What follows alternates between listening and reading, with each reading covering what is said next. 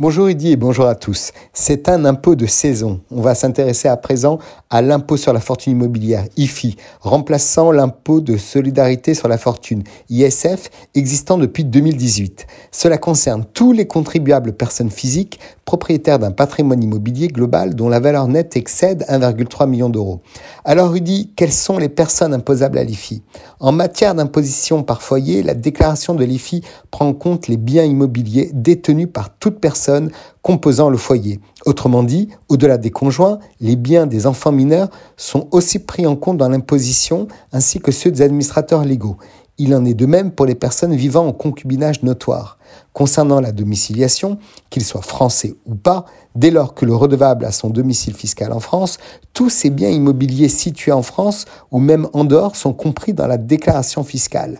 S'agissant des contribuables domiciliés hors de France, les expatriés, seuls les biens immobiliers situés en France seront imposables, au même titre que ces actions ou parts de société afférentes à des biens immobiliers à hauteur de leur valeur. Un étranger israélien ou émirati, par exemple, qui aura un appartement à Paris, devra lui aussi s'acquitter de l'I F I, souvent à leur grand étonnement. Intéressons-nous, Rudy, maintenant aux biens imposables à l'I F I. À peu près tous. Or, certains biens professionnels et même les immeubles qui sont en cours de construction au premier janvier de l'année d'imposition, les parts de S C I ou autres S C P I n'y échappent pas. Il est bon de savoir que l'immobilier détenu directement ou indirectement par le propriétaire est exonéré de l'I F I dès lors qu'il est utilisé pour son activité professionnelle principale, j'insiste. S'agissant des biens mixtes, comme c'est souvent le cas pour les professions libérales, c'est-à-dire des biens utilisés à usage professionnel et privé, seule la valeur de la part non professionnelle doit être déclarée. S'agissant de la résidence principale, c'est un sujet important. Elle peut faire l'objet d'un abattement de trente pour cent, sauf si elle s'inscrit dans une S C I. Beaucoup de nos auditeurs ne le savent pas.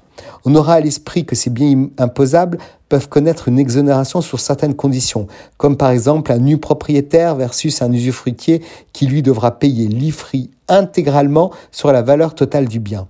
S'il est opportun d'avoir recours à une expertise afin de définir précisément ce qui, ce qui aura lieu d'intégrer dans la déclaration de l'I F I ou pas, tout contribuable ne le fait pas pour autant, et c'est bien dommage. La simple consultation d'une simple demi-heure peut permettre très vite d'économiser beaucoup d'argent. C'est souvent ce qu'un Américain fera spontanément quand un Français sera frileux à aller consulter un expert dans le domaine. N'oubliez pas qu'il est encore temps de verser des dons, par exemple au Fonds social ou ailleurs, et de recevoir un crédit d'impôt sur son I F I de soixante-quinze pour cent du montant, une bonne affaire somme toute. Très bon week-end à tous.